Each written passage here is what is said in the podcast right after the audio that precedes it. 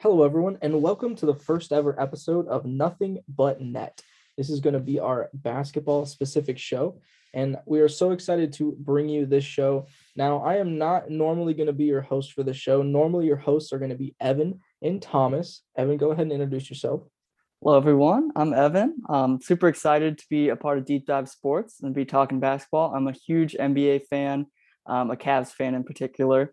Um, so I'm just excited to get started. Heck yeah. Unfortunately, Thomas wasn't able to be with us tonight, but hopefully in the future he will hop on here and him and Evan are going to have a blast giving you guys this episode. Um, today, David is going to be filling in for him. Obviously, you know who David is. Hola. but I'm going to be hosting this first episode, and we're just going to kind of go over some fun topics that have happened over this past week and then kind of talk about some stuff that's going to happen over the next couple weeks. Obviously, we're going to have to talk about, you know, Steph Curry breaking Ray Allen's career three point record. We're going to talk about Klay Thompson's, you know, impending return, even Kyrie's impending return that kind of got a little derailed or delayed, if you want to say. And then we're going to kind of get into a little bit of the um, COVID ravaging, if you want to say, of you know just not the NBA but all sports in general. And then you know it's it's going around. So we're going to kind of talk about how that's affected the NBA as a whole. But to start off the episode, we're going to start off in our first quarter, and we're going to kind of talk who's hot and who's not. So I want to kind of get Evan's opinion on who's hot and who's not to start off the episode. All right, so I'll start with who has been hot. Um, there were a couple teams I was looking at for this. Um, you know, obviously the Utah Jazz, the Golden State Warriors have been having great starts to their season. But I wanted to talk about the Chicago Bulls um, to start off with. In their last 10 games, they're eight and two, and they're currently on a five game win streak. Um, and during this period, they've been doing it a lot with just insanely efficient offense. Um, two of their star players have been Zach LaVine and DeMar DeRozan. And they're both scoring about 29 points per game each over those last five games, which is pretty crazy for a pair of teammates. Um, and DeRozan in particular has been really, really good this season. Uh, he's probably number five in the MVP race right now, behind you know your common favorites of Curry, Durant, Jokic, Giannis. Um, and this is really crazy because he was kind of stashed away in San Antonio for the last couple of years, not on a great team. Um, and when the Bulls signed him, I saw a couple articles calling him the worst offseason acquisition, huge overpay, and uh, that's just not been the case. So I'm just interested to see if the Bulls can keep this up. Um, their next five games are pretty manageable. They have the Pacers, the Wizards, the Magic, the Wizards again, and then the Mavericks. Um, so I'm interested to see if they can keep that up, um, those five games, and then they play the Brooklyn Nets. So I think that'll be the real test coming up in a in a little bit here. But I've been I've been very impressed with the Bulls so far, especially in these uh, last few weeks. Okay, all right who's your who's not hot for you? So for me, not hot have been the Portland Trailblazers. Um, you know, they had big expectations coming the season, as you always do with Damian Lillard as your star player. Um, he struggled a lot to start the year, having some abdominal issues. Um, and then, particularly in their last 10 games, they are two and eight, uh, and they've now lost three games in a row. And even further than that, of their last 16 games, they've lost 13 of those and their only two wins have been Damian Lillard's going scoring over 35 points each. So they've needed huge efforts from him um, to claw to those wins. Uh, they've been the past couple years they've had a pretty bad defense, and um, during the offseason they were hoping to improve that. They got a new head coach, uh, Chauncey Billups, who is looking to improve the defense, and it is still bad. It's 29th in the league. Um, it's only slightly worse than the Houston Rockets um, who obviously are a very young rebuilding team. And the Portland Trailblazers should obviously be in a much higher position than this um, based on their last few seasons of postseason success. Um, I also found an interesting stat from John Schuhmann of NBA.com. He said Portland is the only defense that ranks in the bottom five in both opponent field goal percentage in the paint and opponent field goal percentage outside the paint. So they can't defend inside, they can't defend outside. Uh, they really can't defend anybody. Um, but I'm, I'm going to keep an eye on them because even with all these struggles, they're only a game and a half out of the 10th seed, which would qualify them for the play-in tournament, and only three games out of the seventh seed. Damian Lillard has started to play much better as of late in these last two games, and CJ McCollum is returning soon from a collapsed lung. So if they're going to start to make a run and hope to get back to the playoffs, they're going to need to start to pick it up pretty soon here. Yeah, yeah, the that's that's a kind of weird one because, like you said, they've they've made a pretty good push in the playoffs the past couple years And to kind of go back to your Chicago Bulls point, I don't see how anybody didn't think that team was going to be good. they put a squad together, and then you get the ultimate energy guy and and um, Caruso, and yeah, that that team is that team is going to look nice playoff time. That's not going to be a team anybody wants to play, and I think that they can give almost anybody fits, you know, except for maybe maybe the Warriors if they're full strength, but that's a conversation. David, who is your who's hot and who's not? For the not hot, this is more of a surprise not hot and surprise hot. Uh, but for the not hot, I've got the Dallas Mavericks. They are in a much lower position than they probably should based on how they've been performing over the last few years. In 34 games, they have an averaged 105.3 points per game, 43.4 rebounds, 23 assists, and about seven steals a game, uh, which isn't terrible, but for the team that they have, being that they have Luka Doncic, they have Kristaps Porzingis, um, they should be higher than that, to be honest. For the hot, I've got, ironically, the Miami Heat.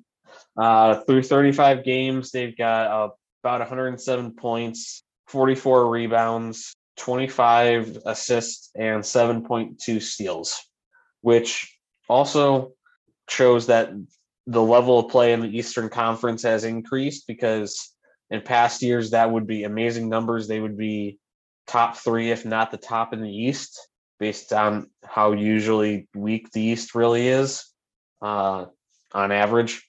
But anyways, that's just interesting stuff. Okay. Yeah, no, the East is definitely stronger than it has been in the past. I mean, even with the Nets, you know, struggling with COVID and, and the injuries and, you know, Kyrie being out, they're still a pretty good team. You know, Milwaukee's still going to be there. Obviously, we talked about Chicago. Um, I think the Wizards, they kind of have it and they don't sometimes, but that's still a pretty good team. Um, and then, you know, the youngest ball brother has his team pretty much up there as well. And then we can't forget about our home team, Cavs. You know, they're a young team, but they're playing hard and they're they're a hard defensive out for anybody in the league at this point. So that's that's a that's a tough conference. You know, it's not it's not as weak as it has been in the past. So I definitely agree with you there. For my who's hot and who's not, um, I'm gonna actually go with the same team, but I'm gonna go with a player and then a team. So for who's hot, LeBron's hot. He's on fire. But unfortunately, the Lakers are not hot. I don't know how that's possible, but LeBron is averaging like I think it was somewhere around like 33 34 points a game over the past like 7 games, you know, right around 10 assists and then right around like sorry, right around 10 rebounds and right around 8 assists. So like he's just going off, you know, at at his age, at what he's doing, playing at this high level. I don't think anybody can really question, you know, his greatness at this point, but the Lakers are still losing games. So they are my not hot. and I don't know if it's just injuries, COVID, or everybody was kind of excited for this, like, you know, this team they put together. But unfortunately, it's not the team in their prime. Like, we're not getting Melo in his prime. We're not getting Howard in his prime. You know what I mean? I think even Westbrook is pretty much out of his prime at this point. That trade was kind of a little a little weird to me, but I mean it is what it is. I think they they thought they had to do it, but I don't know. It's definitely interesting. It'll be interesting seeing it going forward. I think they said going forward they have the hardest remaining schedule in the NBA, and they couldn't even win the majority of their games when they had the easiest schedule in the NBA for that first part of the for the first fourth of the season. So it'll be interesting to see how they figure it out and how they turn it around. Because if LeBron's going off like this and they can't win, I don't really know. On the kind of the flip side of that, really, when you think about it, is how much of it is COVID and injuries, and how much of it is egos and stuff like that. I don't think it's, it's like I, I just think that they're not they're not the players that they used to be. I mean, it's it's hard it's hard to get. Unfortunately, like I don't want to say that they're old because you know most of them are under 40 years old. But when you talk about sports wise, it's it's hard to go out there at 35 plus and run up and down the mm. court all game, every single game, you know what I mean? Like those, they're they're not coming off the bench. Like Melo was coming off the bench. Dwight Howard was coming off the bench. Like these guys are now starting. They're playing significant minutes. Like this is so much different than than what their roles had been the past couple years. And that's hard to do that consistently. And you know, obviously LeBron's able to do it, but he's a freak. I don't. I think we've kind of already you know figured out that he's just different.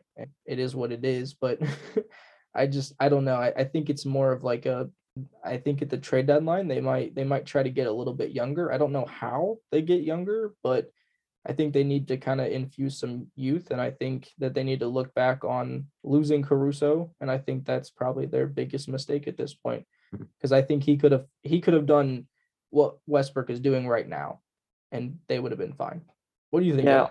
On the Lakers, um it's it's very interesting. I saw they just haven't played together a lot. They have had a lot of injuries. They have had a lot of COVID issues. Um, I saw a stat. I believe it was the Lakers are the only team that doesn't have a five man unit that's played 100 minutes together. So they've been playing crazy lineups. Um, so I mean, they're they're not gelling. They're not in sync. But even when everyone has been healthy, they haven't been great. Like you said, LeBron has been going off. Um, but to me, I think it's tough because I'm with you. I think they have to make some moves but they don't really they're not really able to make moves with a lot of their contracts um, i was looking into some like potential trades for them and it's really tough. The only asset that they really have is um, their young player Talen Horton Tucker and even then i mean he's not going to net you something something game changing so i think they're going to have to make some strategic moves. I think that they're going to have to try to see what they be you know flexible and see what they can do with that Talen Horton Tucker asset if they're gonna if they're gonna go for it this year, which they're running out of time on a lot of these guys. So it, it's very interesting to see um, how they're gonna progress throughout this season. Yeah, that'll be maybe a, a, a whole topic for another episode. but to move on, we are going to move on to our second quarter topics, and this is going to be our home team uh, quarter here, where the guys get a chance to talk about their favorite home team teams. And obviously, I think we're all Cavs fans here. So instead of us all talking about the Cavs, I'm going to go ahead and let Evan take this one on and give the report on the Cavs, and then we'll move on to third quarter. Yes, absolutely. So just in general, yeah, for this season, I think everyone can say the Cavs have been a great surprise this season. Uh, many people again projected the Cavs to be in the bottom of the Eastern Conference, that bottom portion of the league. Maybe people thought we might be uh, looking at some mock drafts by this point in the season. Um, but but they have played very well and they've definitely overachieved. Um, at the time recording this, they're uh, 20 and 11, uh, 20 and 12. They just lost tonight to the Washington Wizards, um, and they're in fifth place in the Eastern Conference, which is much better than I think any of us expected. Um, and they are doing this with their defense right now. They're the second best defensive team in the league, right after the Golden State Warriors. And uh, Evan Mobley, I mean, he has been an amazing rookie for this team. Uh, he's he's a great offensive and a smart offensive player, but he really makes his his impact on the defensive end. Um, for me, he might be the best and smartest rookie defensive player that I've seen in my lifetime. Maybe Anthony Davis. Uh, they have a similar defensive style, um, so you know you could compare those two. But I think that's that's a great start for Evan Mobley, and then pairing him along with Jarrett Allen there, and that big man lineup with Lauri Markkanen as well just makes it really tough uh, for teams to score inside on the Cavs. Um, and we've seen that. To me, right now, I think both Jarrett Allen and Darius Garland have great cases to be all stars this season, um, especially with the all star game taking place in Cleveland, which is super exciting. Um, it is quite sad that there's a couple very recent uh, injuries and outages. Uh, Ricky Rubio just tore his ACL. Uh, I believe it was last night or two nights ago. He's now out for the season. Um, and he joins Collin Sexton, who tore his meniscus earlier in the season. So um, I'm hoping they're able to make this last. Darius Garland also just entered the health and safety protocols uh, on December 28th. Um, so right now, and as we saw in that game they just played against the Wizards, they don't have much point guard depth anymore. Um, they had Garland and Rubio, a great two-man uh, duo, but they don't really have people who can uh, handle the ball and run the offense right now. Uh, it was reported earlier today that they're nearing a trade to acquire Rajon Rondo from the Lakers. Uh, we were just talking about the Lakers, so we'll see if that gets finalized uh, tomorrow. I'm not entirely sure how I feel about that deal, but I do think he, you know, at least he's obviously an extremely smart player. He can play make um, in a backup role. As long as we don't rely on him too much for scoring, I think we'll be okay. Um, but in general, just very excited about the Cavs. And I think uh, one reason I've had so much fun watching them this season is there were no huge expectations going into the year. So it's just been everything's just been basically like cash money or house money on this season. So I've really enjoyed watching them this year. Yeah, I can't I can't agree with you, you more on that one. I think in Ohio verse we talk about it all the time, like them and the Blue Jackets, especially like they've been such a huge surprise this year. And you know, like you said, losing Rubio is that's huge. I, I think Greg and I talked about it the other night, and it's just that's that's a tough one because that's a veteran guy that came in and he was giving them really quality minutes and helping lead that second unit especially. And with Sexton out, he was he was a really big you know contributor. So you know you talking about them potentially going out and getting Rondo, I, I kind of was on that same boat that they needed to go out and get another veteran point guard who could lead that team. And and I think Rondo is is a good piece to add, especially with depth and then especially filling that that Rubio role that, that they're gonna miss. And once Sexton comes back from that meniscus, then hopefully, like you said, they, they kind of hit the ground running again and, and they stay in that playoff race. Cause I think that defense is that's going to be a fun defense, especially when stuff starts slowing down and they they might catch a few people in the playoffs. Who knows? You know what I mean? I don't I don't know if that's a, a championship team yet, but I think that that they could they could make a run that we're just like, wow, okay, cool, awesome. So yeah, no, that's super exciting. I think we're all super excited as Cavs fans. So all right, to move on to our third quarter, which is going to be kind of the meat of our episode here. We're going to kind of go over a lot of the big topics that we talked about in the beginning. And of course, we have to talk about Steph Curry breaking Ray Allen's career three point record. And just to kind of break down the moments that led up to that, obviously, with one minute, obviously, one minute into the game against the Knicks, he tied the record. And at the seventh minute and 28th second mark, he broke the record with Ray Allen in attendance and as well as Reggie Miller calling the game, who is now third all time. So obviously, the Knicks got to call the timeout and they got to have that moment with the three of them. And I think personally, that was really fun. I like that they did that. And obviously, he's just going to keep breaking the record over and over again until he retires. But how did you guys feel about that moment in general? I'll let David go ahead and start. Uh, is very impressive. I gotta give the guy, I gotta give credit where credit is due. I may not be the biggest Steph Curry fan in the world, and a lot of people can say that too but I I can't deny that. And for the fact that he was able to do it with still another good two years, maybe in the tank, roughly, who knows? I'd say a little bit more than two years, but I mean, yeah, two three years at least. But anyways, the fact that he was able to do it anyways is still impressive. So that's that's what I have to say with it. I mean, anytime you break a record, it's impressive. You know what I mean? I think I think a lot of people might dog on him because you know we're we're in the the league now where three point shooting is pretty much a standard, and if you don't at least hit you know two or three threes a game, then you know what's the point in playing basketball? I guess, but I don't know. I think that that some people might kind of dog him on that one, but but he's hit he's hit three pointers at a higher level than anybody in this time period where three point shooting is at a premium, and I think that that should be recognized as well. Evan, how did you feel about this? Yeah, um, similar to David, you know, we're all Cavs fans here. We had that great rivalry with the Warriors back in those four straight finals. Um, so there was a long time that I was watching Steph earlier in his career and during those years that, you know, I was kind of hate watching him, as you say, just wanting him not to succeed, wanting the Warriors not to uh, play well. But in the last couple of years, I've really um, tried to watch and just appreciate, uh, you know, his game and what he's done in this league you know his his father was in the NBA, so I don't want to say he was an underdog, but he he wasn't highly recruited out of high school. You know, going to Davidson in North Carolina, very small school. Um, you know, wasn't first overall pick, anything like that. He worked his way up, and um, with what you were saying about how the the NBA is so three three pointer centric, he started that revolution. So I mean, um, it was just it was a great moment in in Madison Square Garden. You know, New York City the mecca of basketball, as they call it. I think it was the perfect place for it to happen. And yeah, I thought it was really cool um, to see Ray Allen there courtside, Reggie Miller. They were all cheering him on.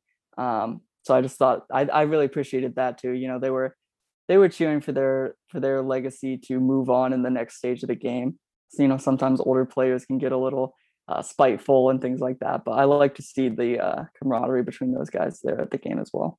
Yeah, and I think it helped that that he he's the one who who beat them. You know, I mean, I think it was if it was somebody else, they might have been like, you know, I think they would have been like, oh, congratulations, but I don't think they would have made as big as a deal out of it. But because it's him, like you said, somebody who's kind of transcended the sport um, in the direction that it is and, and kind of changed the way that, you know, the youth comes up and plays the game. I think that that they definitely were very happy that he was the one to so but to kind of segue into, you know, that, you know, the youth of today is kind of moving towards that more three-point centric basketball. Um, Evan, do you think anybody will ever, you know, break Steph's record? Obviously, he's going to keep setting the new record until he retires. I mean, we could see him with almost 4,000, you know, threes maybe in his career before he's done. Um, do you think that anybody will ever break that, or do you think that's something that's going to be pretty much untouchable? So I've gone both ways a little bit on this when thinking, um, but I I do personally think that this record will eventually be broken just because of the revolution, as we were talking about, that Steph changed the way the the basketball is played, um, really from the youth level on up. Um, so, you know, the volume of threes, I did some research when he entered the league, and now the volume of threes when he entered the league in 2009 to 2010 season, um, teams on average were attempting 18.1 threes per game. This season, it's up to 35.5 threes per game. So it's essentially doubled in that time period, um, which is just insane. And I think Steph Curry definitely led that revolution um, along with teammate Klay Thompson, who we'll talk about in a little bit here. Um, one thing I just found interesting about, you know, kind of the evolution of the game, I found a tweet uh, by, by Pat Boylan, who's the Indiana Pacers radio host and uh, sideline reporter. And he said, some perspective on the greatness of Reggie Miller as Steph Curry approaches Ray Allen's three point record tonight. Curry is taking 8.7 threes per game in his career. If Reggie Miller were to shoot the same amount of shot attempts and his percentage stays the same, Reggie Miller would have made 4,739 threes. Um, so I think just the way that the game has evolved from Miller's time to Curry's time, and I think it will continue to keep evolving. So I think this record will eventually be broken. Just be, but I think it's it will be a testament to the three point revolution that Steph started. I'm not sure if there's anyone in the league currently who will do that. The only person maybe might be Trae Young, just just by the volume of threes that he shoots, but he doesn't shoot with the efficiency that Steph Curry does. So I, I think it'll probably be someone coming up. Maybe they're in high school now. Maybe they're in middle school now. Um, so I think it'll be quite some time. Yeah, yeah. I mean, I agree with you. I think the majority. I don't want to put a percentage on it, but I, I think at least ninety percent of records they'll get broken. They're meant to be broken. Those, those those are things that are that are meant to be broken. And I think obviously there are some things that that may never be broken. I think you can go back and look at like champ the amount of championships that people have won. I think those are records that might stay. Kind of look at like Tom Brady in the NFL and um, and I just I don't think that those things are ever going to be broken. But I I do agree with you. And and there's probably some kid there in sixth grade that's just shooting threes every single day, hundreds of them, and he's like, I'm going to be the next Steph Curry. And I think that's what we'll see. You know what I mean? I, I do agree with you. that I think Trae Young might come close. You know, I think LaMelo Ball could be one um, as he kind of continues to develop.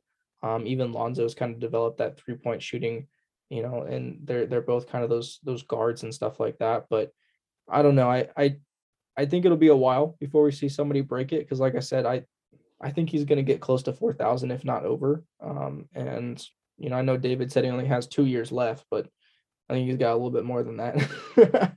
but I think I said at least. At least, uh, I think he's got at least like four years of of dominance of where he's at, and then maybe a couple more years where we kind of see him tail off a little bit. But with the way that medicine is now, I mean, look at LeBron. I again, I don't even know. I can't even talk about it. But so, what do you think, David? Do you think that his record will be broken, or do you think he'll hold it, you know, for the eternity of time? I think that it will eventually break, be broken. Um, as to when, I don't know.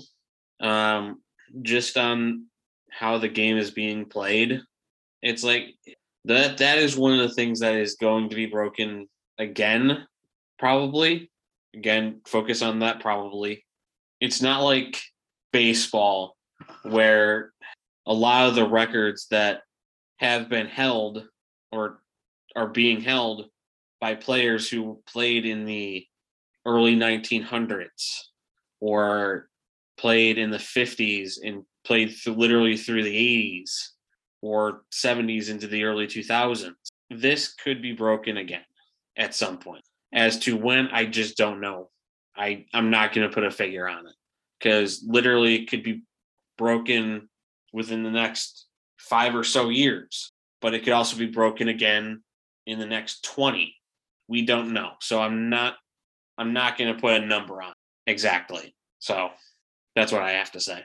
Yeah, I mean, you got to think of his the totality of his career and how many years he's played. I mean, somebody would probably have to play close to that many years to to come close to breaking it. So, I think he's going to hold it for a while. But to kind of move on to the next topic in our third quarter, we're going to talk about his teammate Klay Thompson. Obviously, Klay Thompson has been out for an extended period of time due to multiple different injuries that he's sustained over the past couple years. And as of um, December 16th, they have kind of started talking about his return and he's been kind of ramping up in practice. Um, I know that they talked about maybe the 20th or 23rd. Obviously, we're past that point. They also talked about the 28th. Obviously, we're past that point as well. So I think likely that we'll see him in the new year. But what do you guys think he's going to look like when he returns?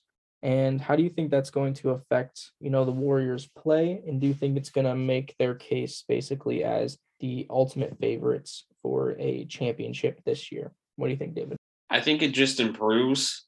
Obviously, the way that he plays may be different because after you come off a serious injury, it's not often that you see a player just come out and be aggressive. They're going to be a little conservative at first, make sure that the science or not the science make sure that everything works everything's solid and make sure it's all together so early on it's probably going to just be more of a moral thing than anything just having him back knowing that he's back and him and curry bouncing off each other again like they've done for years now i should say so i can see it being more just an upward up being an upward rise and solidifying that they might be the team to beat. Okay. All right. Evan, uh, what do you think that his return will look like? And then what do you think that he adds to their, you know, championship run they're going to go on? Yeah, so I would I would tend to agree. Um, I do think he will be be pretty rusty to start out with. Um, he hasn't played an NBA basketball game in 931 days as of when we recorded this, which is a crazy long time. Um, I think his shot will come back um, quicker than everything else. I think you know we've seen older players like like Ray Allen um, be able to continue shooting um, up into earlier years, and I think we've seen you know Kevin Durant come back with an injury. We've seen uh, things like that happen recently with the uh, improvements in medicine, but I don't think that he will be nearly imp- as impactful on defense. Klay Thompson was a great defensive player um, in his prime, and I just think that, you know, the quickness and the short movements that you need, I think that's going to be really tough for him to adjust. So I do actually think in the short term, um, maybe the regular season as a whole, I think he might make them a little bit worse than they are right now. Not saying they're to, you know, fall way down. I I think they might not finish as the number one seed though. You know, the Sun and the Jazz will have more consistency with their team. I think they could fall down to maybe the three seed. Um, the Warriors also run a very complicated defense. So I think it'll take some time to learn that. They run actually a lot of mixes of zones and man to man. So while Klay is very intelligent, I think just getting back out there, it'll be a bit tough for him. Um, and a lot of this team, even though you know you have the same core of Draymond, Steph, and Andre Iguodala is even back, a lot of these guys he hasn't really played with. You know, Andrew Wiggins, Gary Payton III, Juan Toscano Anderson. These are all newer guys, so it'll take a while to gel. Um, but as David was kind of saying, I think by the time the playoffs roll around, I think he'll be up to speed. And I think as of right now, you know, when they get him back, if they really start gelling right before the playoffs, I think they're extremely dangerous. And I think like right now, they would be my pick to win the finals. Okay. I kind of I'm gonna agree with you guys on some parts. I'm gonna disagree with you guys on some parts. The thing I'm gonna agree with you guys on is that when playoff time comes around, that is going to be the team to beat. I think at the end of the day, with what they have, I think that they're they should be the favorites. I mean, obviously Steph and Klay alone are probably enough to get them over the hump. But when you talk about, you know, having, you know, Jordan Poole and um, and Wiggins. And Wiggins is kind of like their Harrison Barnes they had years ago. And I think that he even might be a little bit of an upgrade. And obviously Draymond is still Draymond and um, they have a lot of the another young guys that can kind of step up and they've been playing really well too. So I think that that team is going to be the team to beat. Obviously, when you look around the rest of the league, the Suns are right there. The Jazz are always right there. On the other side, you still have the Bucks and you still have the Nets with KD, and you can never count those guys out. So, but what I will disagree with you on is I think when he finally plays, I think he's going to be pretty much ready to go. I can see where you're saying the defensive side of it. I do think that he might he's going to have a little bit of an adjustment on that. But I think the hesitation the hesitation isn't going to be there as much because they keep pushing it back, and I don't think they, you know, I, obviously they keep pushing it back because he might have like a little bit of a setback. But I also think they're pushing it back because they don't really need him to be on the court for them to win games. Like realistically, he could come back after the trade deadline. He could come back after All Star break. He doesn't have to come back even this month, you know, or I guess the month of January. Um, so I think by the time he comes back, and you know, Steve Kerr's super smart, and I don't think he's going to put him out there first game, 40 minutes. You know what I mean? Night one, he's probably only going to play like 15 minutes for the first couple games, and then he's going to play 18, and then so on and so on and so on. But I think when he hits the floor, I think he's pretty much going to be pretty close to to what we've seen, and he's going to go be playing free and having fun. And I just I think that they've been kind of pushing it back because they want him to, you know, be as ready as possible and do as much, you know, five on five and, and game simulation and practice. And I think he'll hit the ground running. I think his first shot is going to be an assist from Curry and he's going to knock down a three and everything's going to be all right in the world. And like you said, as as much as we battled with them as you know Cavs fans for all those years, you know that I I do I am excited to see these guys back on the court together. I think there was a tweet out that you know um, uh, their coach before Kerr, Kerr took over. He said that this was going to be the best backcourt in um, NBA history. And, you know, as lofty as I think that that goal was for them at that time, I think that they've pretty much, you know, kind of captured that. I mean, obviously, there's some really good backcourts in NBA history, but I think that they are pretty close to the top. And if they can get back to that form, then I think they can solidify that over the next couple years.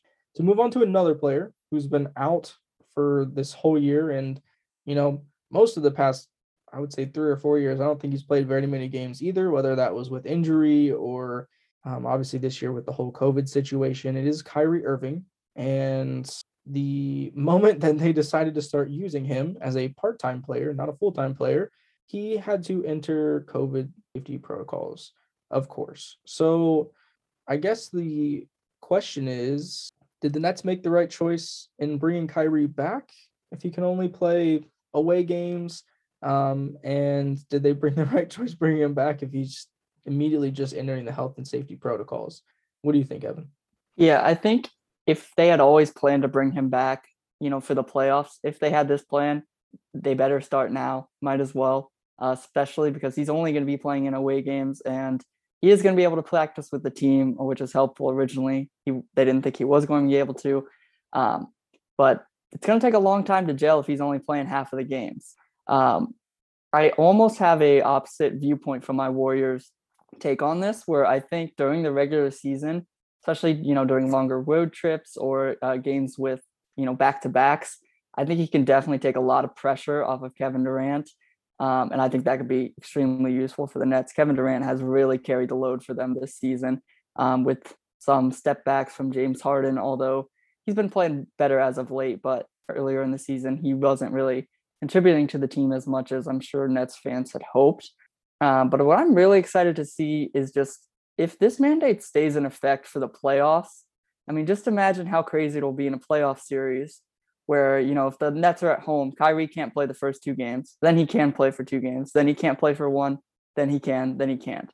So just game planning, you know, if you're against the Nets, how do you game plan for that? As well as if you are the Nets, how do you game plan for that kind of inconsistency? Um, I think that'll be extremely interesting to watch. I do think it really helps that they went out and got Patty Mills this offseason. Um, you know he's a, a six man role where he's he's been starting a lot for them, but you know in general he's a he'd, he'd love to have him as a bucket getter off the bench. So he does play a similar style to Irving. So I think maybe that's how they can kind of breed some consistency within the inconsistency, where maybe they have Patty Mills taking up some of Irving's um, role on offense and maybe work through there. But I'm really interested to see that if if they get to the playoffs and this mandate is still in effect, um, I think it'll be you know something unlike we've ever seen before in the playoffs. Really. Okay. What do you think, David? I mean, yeah, Kyrie can be definitely a game changing player. And I think that the his team teammates know that and having him there would definitely help. However, I think that there's also a trust factor as well. And him missing pretty much his entire career with the Nets uh, due to injuries and now this COVID mandate in the state of New York, it's it's hard to say if he'll ever connect with the players that they would hope he would. And so for me, it's more just the trust issue and how they'll connect. Because we all know that Kyrie can be a great player. We saw it when he was in Cleveland. So, and he was in Boston for a very quick time. So, if he was in Boston for really quick, what does that say about Brooklyn? And the only reason I'm bringing that up is because he's been on that team for what has it been now? Three years now, two three years, and he's barely played. Yeah, I'm gonna I'm gonna say something a little crazy here, and maybe Evan won't like it, but I think that Kyrie is a person that the Nets should probably trade away at the trade deadline. Um, it doesn't make much sense to keep a player that can only play half your games. And I can get the intriguing factor behind it. Um, I don't think it was a bad choice to bring him back because obviously they have the injuries, they have the you know the players in COVID protocol, so they need a body. And and no one's saying Kyrie's not a good basketball player. I think when he puts his full mind into playing basketball, he is a top ten basketball player in the league at worst. You know what I mean? So and, and he could even climb up the ranks. I mean, like David said, we we had the opportunity to watch him in a Cavs uniform for a really long time. And when LeBron left, Kyrie was really the only person that kind of kept that that franchise watchable for all those years. Um, even though they still lost a lot of games, but he was a, the person I think really attracted LeBron to come back to Cleveland and and and ultimately was a huge part in winning that championship. I mean, I think a lot of people give credit to LeBron, but Kyrie played a really big part in that championship win in that that comeback from you know down three one. So I think that we've we've seen him at his height, but I think I think karma bit him in the butt a little bit when he decided that he wanted bigger and better things than you know Cleveland, Ohio, and he wanted bigger and better things than playing with LeBron James. And he went to the Celtics, and he got hurt. And then the Celtics did better than they ever did that first year that he was hurt in the playoffs than they did when he came back and he was healthy. And then obviously he left and went to Brooklyn. And like David said, I don't think he's he hasn't. I don't even think he's played thirty percent of the game. Brooklyn. I mean, that might be a little low, but I think that's pretty close to the number there. And I just I think when you look at it as the Nets, they need to they need to keep Kevin Durant interested in staying there because Kevin Durant is not going to want to stay there if he's not going to win a championship. And unfortunately, you know, James Harden I think is pretty much close to past his prime. He's on the decline, and I don't know if he's good enough to keep Kevin Durant around. So I think they bring Kyrie back. He plays 10 away games. People see, wow, Kyrie's still really good. And then they put him on the trade block and see what they can get for him because I don't know. That's like I said, you can't have a guy that can only play half your games. And if he's going to get injured anyway, you might as well sell sell high when he's playing really well and he's healthy. So, and maybe see if a team will give you some maybe a couple all stars and some picks and returns so that you guys can make a playoff run and then you can kind of figure it out in the offseason. But I don't know. Do you think I'm crazy for saying that, Evan, or do you think maybe I'm on the right track? I, think you're thinking on the right track. Um, I think for the Nets, it would make sense to trade him, right? This is a New York City mandate. If he were to be traded, he could play no problem in, in any other city, I believe, besides Toronto and San Francisco. The problem is, it's been heavily reported that if if the Nets trade Kyrie to another team, it's been reported that Kyrie will retire from the NBA before playing for a different team. So if you're another team, what are you going to give up from a player that you may get zero games out of? Um, so I think it does put the Nets in a really tricky situation because I'm sure internally, um, with their general manager, with their front office, I'm sure that they've had those thoughts. It'd be, you know, imagine just trading Kyrie for, you know, Damian Lillard or something of that. I'm sure they would do that in a heartbeat. But I think the the value is just not there on the other side because teams aren't sure if Kyrie is going to play any games for them if they trade for him, and you're not going to give up a big asset for someone who may not play a game for your team. So it that's another just very interesting situation. And Kyrie is a very interesting person, a great basketball player, um, but he's making some very interesting storylines this NBA season for sure. I think that a big part of Kyrie's issues is he is his own ego and the fact that he gets in his own head. It's like, yes, we don't deny the fact that he's an amazing player, but again, I think he gets too ahead of himself and in his own head because there are far better players than him. Maybe not many, but there still are. Yeah. Yeah, I think um I don't I don't want to say that he's this drastic on that side, but you know, to me, he he to locker rooms is like what Antonio Brown to locker rooms was in, in the NFL. And like I said, I, I don't think that you can say that they they haven't done the same things. Obviously, Antonio Brown had his own his own ailments and and Kyrie has had his own as well. But I think when you talk about just locker room presence and, and what they leave behind and what they do to locker rooms, I mean, look at what the Celtics are now. Look at what their trajectory could have been. I, I don't I mean, you look at that team year one when they made the playoffs and gave the Cavs a run for their money. I think that you look at what they are now and you're like, what the other day they went two for 47 or threes or something like that's that's crazy. Like I, I don't know. I mean, it, I just it is it is interesting, and I think they just have to go to him and be like, listen, your future is not here. So if you want to retire, go ahead and retire. If you don't, and you still want to play basketball, then give us a short list of like at least five teams that we can make trades with that you'll go play for, and we'll let them know that you're willing to play for them, and then that way we can we can make a deal. You can play basketball. We can get something back in return, and we'll move on and part ways. But I just think him being on that team any longer is going to cause Kevin Durant to leave. And then where are they? Because they made a bunch of moves and a bunch of trades. And when you look back, what three or four years ago, that team with you know D'Angelo Russell and Jarrett Allen, like that was a nice team. That was a nice team that when you look projected wise, I think they would be in a similar spot as they are now. So you know, obviously they don't have Kevin Durant, but I still think that they'd be a competitive team within the East. Not to kind of dwell on this topic, we'll move on. and we're going to talk about the obviously uptick in COVID cases in the past few weeks within the NBA. As of um, December 30th, there are currently 128 players out in health and safety protocols. I think there's about an average of 4.3 per team. And then as of December 30th, again, in just 72 days, there was a record of 541 players who have played in an NBA game this season. I think that set the most um, by any season. Obviously, the past couple seasons, I think the past three seasons, that record has just been continually breaking. And obviously, this year, I think it's going to kind of blow it out of the water. I think we're going to have, you know, another at least 50 different guys who are going to be in the league by the end of the season just because of what's happening. Um, I mean, I think I just saw a TikTok from Richard Jefferson that said he was trying to make a comeback. So I don't know if that's real or not, but I mean, hey, it is what it is. If you can get a 10 day and come play some basketball and have some fun, I mean, why not? So I guess the question is, you know, how do you guys feel about all of these you know, guys that have been getting all these 10 days?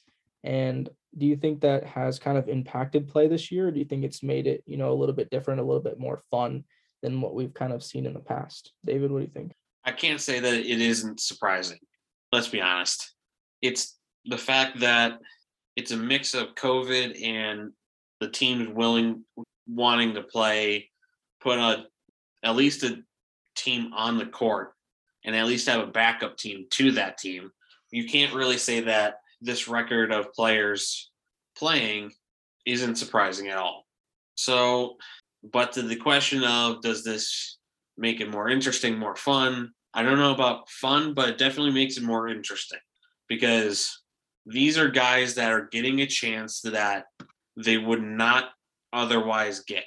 So we are seeing players that are trying to break into the league and give teams a reason to sign them to at minimum a year or two contract and maybe at the league's minimum.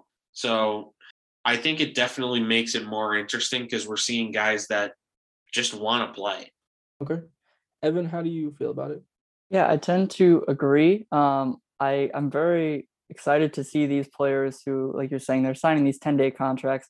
You know, there's all these great uh, veterans coming back, and we like to see. You know, I just saw Mario Chalmers was signed to a 10 day contract with the Heat. He hasn't played in, I believe, four seasons. Um, Isaiah Thomas is back, obviously. Um, but I've really liked to see those guys who have been called up from the G League who probably wouldn't have gotten a shot if this didn't happen. Um, and you know, some of those guys are going to stick around and they're gonna they're gonna make an impact on the league that wouldn't have happened without this. Um, I will say we were talking about records being broken. I do think, you know, you never know, but I, I hope that this record of most players playing in an NBA game, that one might be unbeatable by the time this season's over. Um, and I hope so because you know, heaven forbid we have another global pandemic. Um, but we've we've clearly seen the NBA at this point is going to push on and they're going to play um, through this. Doesn't seem like we're heading towards a pause at any point.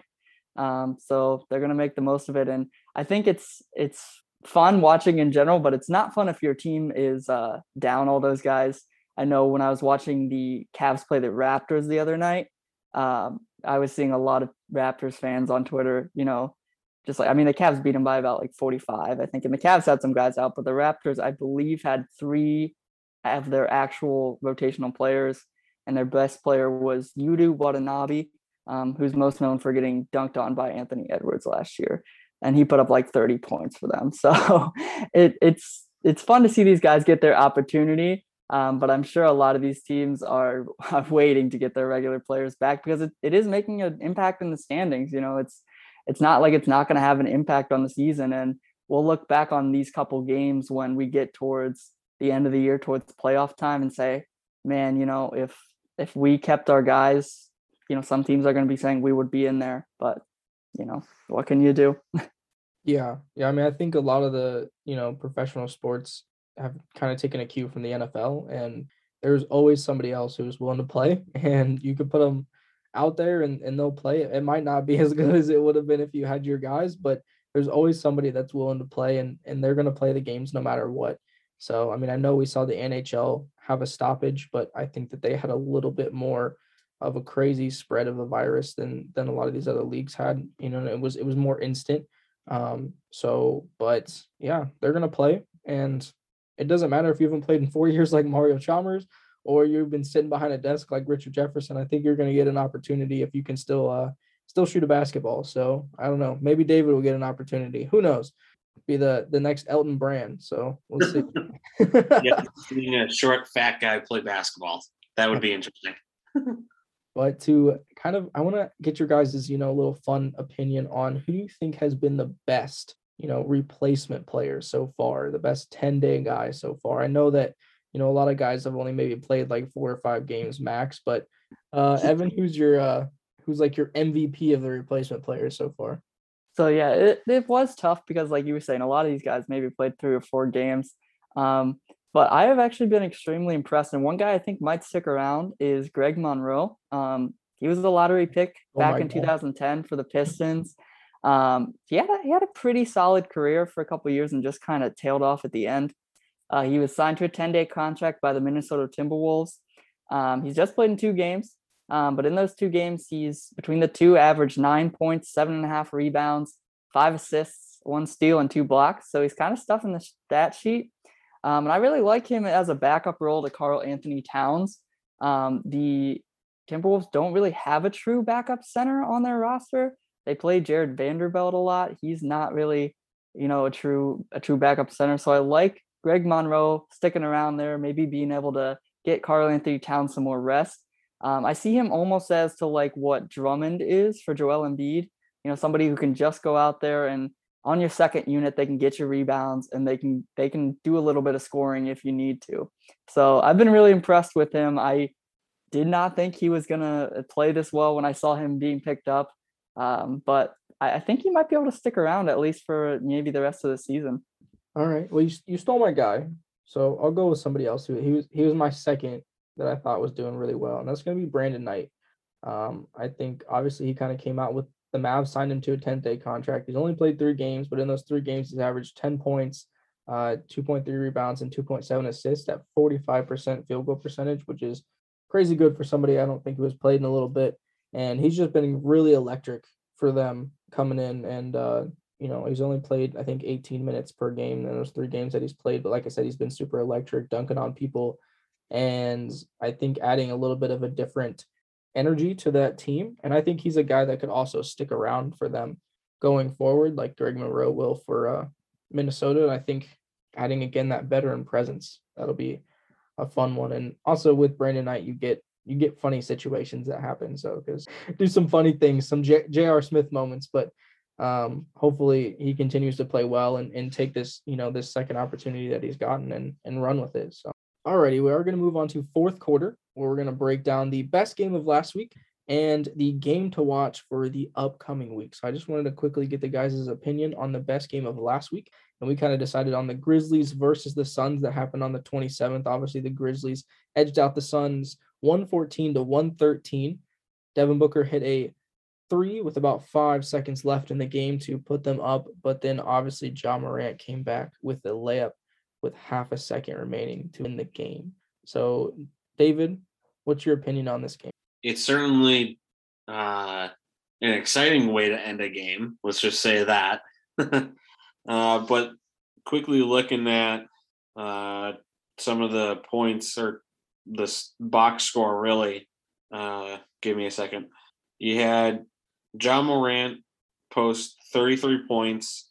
Then you got Desmond Bane post 32 and for uh, the Grizzlies on their starting rotation, which definitely is impressive to say the least.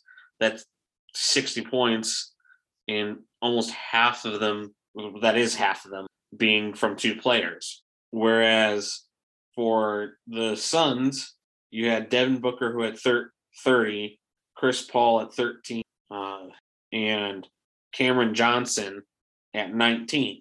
So while definitely more spread out than uh, the Grizzlies were, being that you got points off the bench and from your overall starters. I think that this was an exciting game to really watch overall. Okay. How did you feel about the game, Evan? So I was very excited when I saw this, you know, game coming up. Um, these are two of the top teams um, in the Western Conference. You know, Memphis a little bit lower down, obviously, than Phoenix. Um, but I was excited because the Grizzlies had been playing extremely well for a long period of time without Ja Morant. Ja Morant was hurt um, for an extended period, and the Grizzlies, you know, they went something like they only lost like two games out of something like 13 that he was hurt. Um, and in that, they had the long, the largest win in NBA history over the Thunder. They won by 73 points without Ja Morant. Um, and then after Ja Morant came back, they actually ended up losing to the Thunder. And you know, there was a quote from Ja that he was he was really down about it. He was like, I just feel like I'm letting I was letting my teammates down. You know, they were playing so well, they're in such a groove.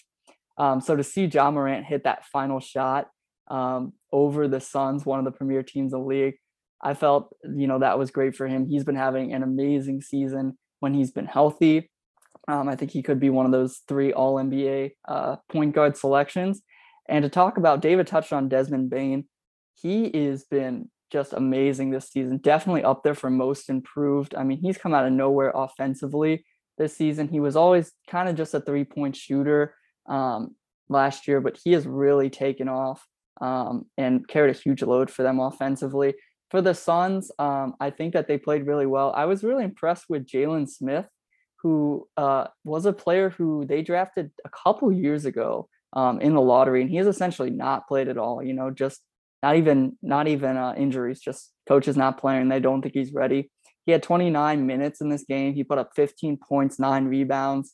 Um, so I'm interested to see if you know. Obviously, they were missing some pieces with DeAndre Ayton out um, as the main one, but I'm interested to see if Jalen Smith will continue to get a little bit more run, um, just to see what's in the tank for him because they've they've had him on their team for a while, but they haven't been playing him. So they see something in him, obviously, but he's he's quite raw. So I would just want to see if, if if some of his momentum from this game can carry over. But like you said, a very exciting way to end it. I think when I saw Devin Booker hit that three, I was like, it's over. You know, that's the dagger. And and uh, Ja Morant hit kind of a crazy contorting layup there at the end, um, which he has been known to do. So very exciting game all around. Yeah, anytime you get to see Ja Morant versus Devin Booker, which I think this is probably going to be the future of the league. You know, these two guys along with, you know, Luka and Tatum and DeAndre Ayton. I could keep going on and on, but I, I do think that, and then the Ball brothers uh, as well. But I think that these this is the future of the league, and I think these are guys that we're going to see, you know, battling it out in the playoffs for years to come. And obviously, this Grizzly team is super improved, and each year they get better. And obviously, each year Ja Morant gets better. I think that he should be an All Star this year. Um, I think if he's not, that would be a pretty big snub. so if he's not, that'll that'll be a guy that'll definitely be on our snub list when, whenever they uh, whenever we have this conversation. But you know, I I'm a big fan of the Suns. I've always been a big fan of the Suns. Um, I, I loved watching Steve Nash, so I always kind of root for them um, when to do well and stuff like that. Unless they're playing the Cavs, then I want the Cavs to win.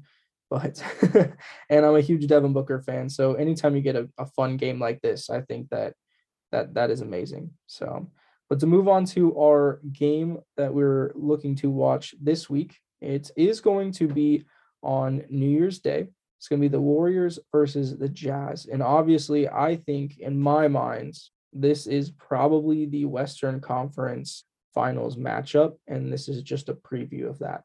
Um, I I think these are two of the best teams in the Western Conference. You know what I mean? I, I do think the Suns have a really good opportunity of getting there. Um, I just think it depends on what seed they get. If they sit in that third seed, then unfortunately they have to get through the Warriors before they get to the Western Conference Championship. Um, so they really need to try to get that second seed. But I do think that the Jazz could be, you know, in that spot where they they play the Warriors in the Western Conference Championship. So, what are you guys looking to get out of this game? Evan, I'll let you go first. Well, for me, um, this game, you know, it's going to be the number one offense with the Jazz against the number one defense with the Warriors. Um, for me, I just I just like to see first of all how the Jazz defend Steph Curry. Um, you know, obviously the Jazz have been a good defensive team the last several seasons, and obviously they have Rudy Gobert manning that um, defense there. So I'd like to see what they do on the perimeter uh, to defend Steph. But just in general, I want to see how they how they get up for this big game. Um, you know, for me, the Jazz they have to prove it to me in the playoffs, and obviously this is not going to be a playoff game. But I think they need to come out with that kind of intensity because for the past few years, they've been near the top of the Western Conference, um, you know, during the regular season, playing great basketball. I want to see them kind of approach this as a playoff game um, and really come out with intensity and just kind of see when things, you know, if they start to break down, who do they go to? Obviously, Donovan Mitchell is a huge offensive player for the Jazz. Um, but I want to see kind of what their what their defense looks like, especially because in that series last year against the Clippers, Clippers didn't have Kawhi for a majority of that series, and the Jazz could not defend them with the defensive player of the year, Rudy Gobert. Um, so I'd, I'd like to see what kind of adjustments they make defensively because obviously the Warriors are are very um, potent and lethal as we've seen uh, this year. All right, David, what are you trying to get out of this game? I think that at the end, the Warriors will probably win.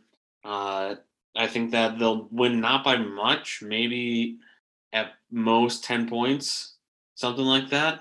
Um, however, real quick, before we got to this question, I did look this up. Over the past like 30, 30, or 30 35 games, I want to say 34, um, the Jazz have gotten 115.9 points game, uh, 47 rebounds, 22 assists, and seven steals.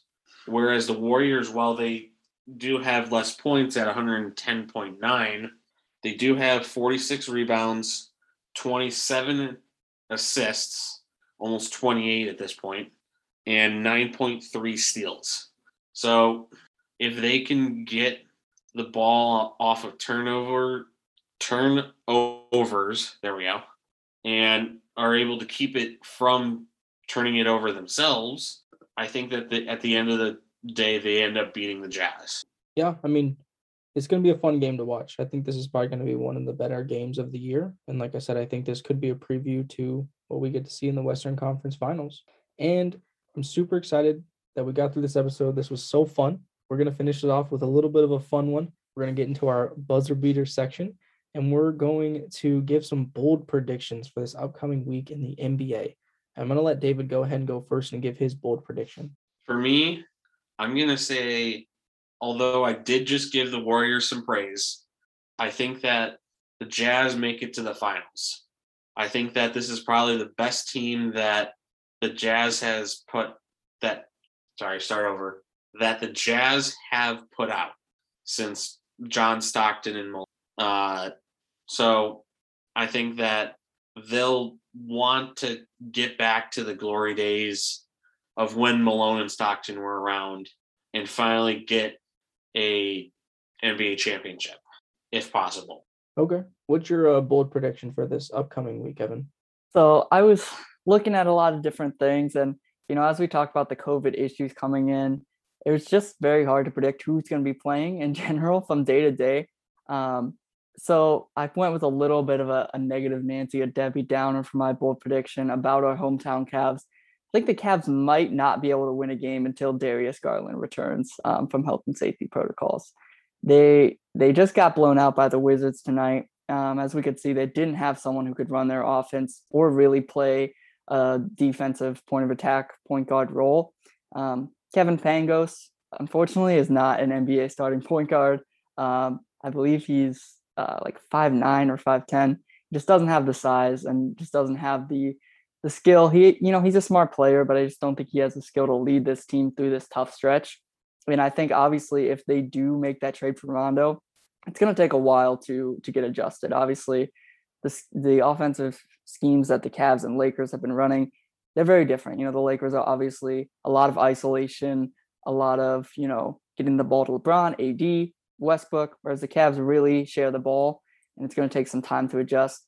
Their next three games are against the Hawks, which um, I don't. I'm not excited to see if Kevin Pangos will have to guard Trae Young. Uh, hopefully, they'll put Okoro on him, but it still could be really rough.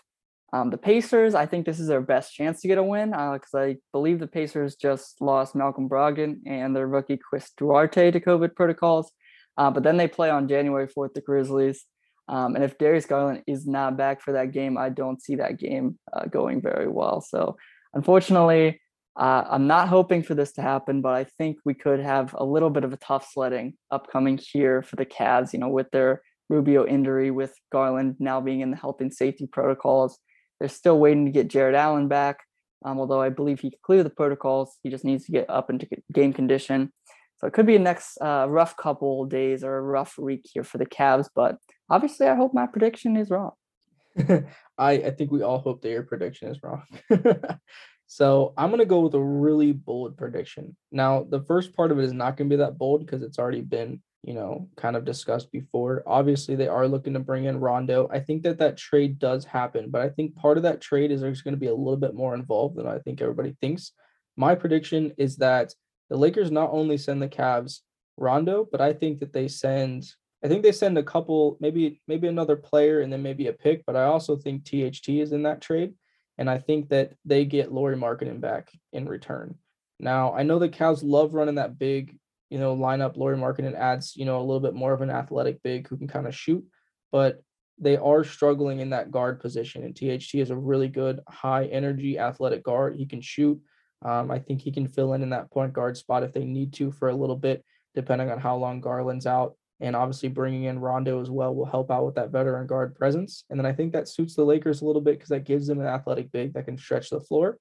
And, you know, I think they'll lose a little bit of you know, athleticism, but or maybe not athleticism, but maybe spark that THT kind of brings. But I think that that benefits both teams. That's gonna be my bold prediction. I think that the Lakers try to make a big move, and the Cavs try to bring in a lot of help on that in that guard spot going forward, and maybe try to give Garland a running mate until Sexton comes back. And I also don't know if Sexton's a part of their future. So maybe they kind of look at THT as a guy that can be a running mate with Garland going forward. So that's that's my bold prediction. I think that's a little it's a little crazy, but we'll see what happens. But yeah, I think that's certainly bold, but I, I do like it a little bit. Um, if we were able to bring in THT, mm-hmm. something like for Markkanen, I mean, I would I would definitely I think be on board with that. Uh, I'm sure the salaries won't wouldn't match up, but uh, why wouldn't the why wouldn't the Lakers want Kevin Love reunite him with uh, LeBron? Yeah. Uh, I don't think that I don't think they have the salary to send to Yeah, make that think- work. But I don't think that would switch. I know that Lauri Markkanen's at like 15 and then Yeah. THT is at like nine something. Um so Yeah, that would be, uh, obviously obviously with Rondo that add like another what two two to it. So that it'd be Mm-hmm. close. I think like I said, I think they'd have to add another player and then another pick.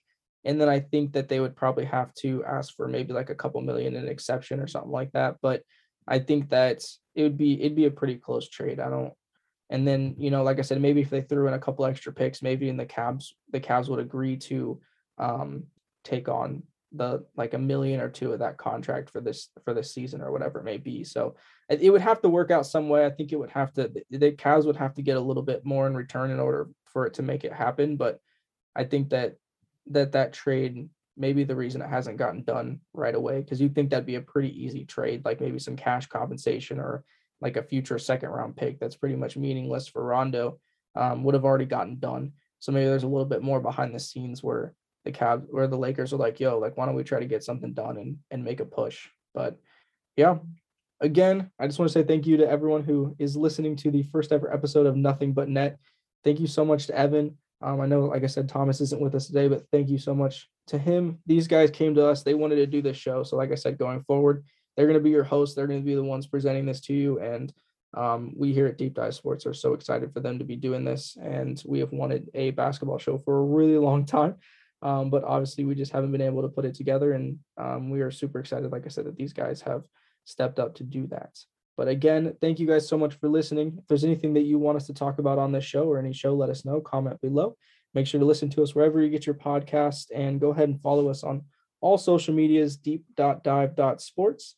And you can follow our other Instagrams um, that way for other shows as well. You can kind of get to it through there. So, again, thank you. And as always, we are Deep Dive Sports. Until next time. Hey, everyone. Thank you for listening. If you would like to hear more, feel free to listen to past episodes and look for new ones every Friday. And don't forget to follow us at deep.dive.sports on Twitter, Instagram, and Facebook for any updates. And please let us know what you would like us to take a deep dive into next. As always, we are Deep Dive Sports. Until next time.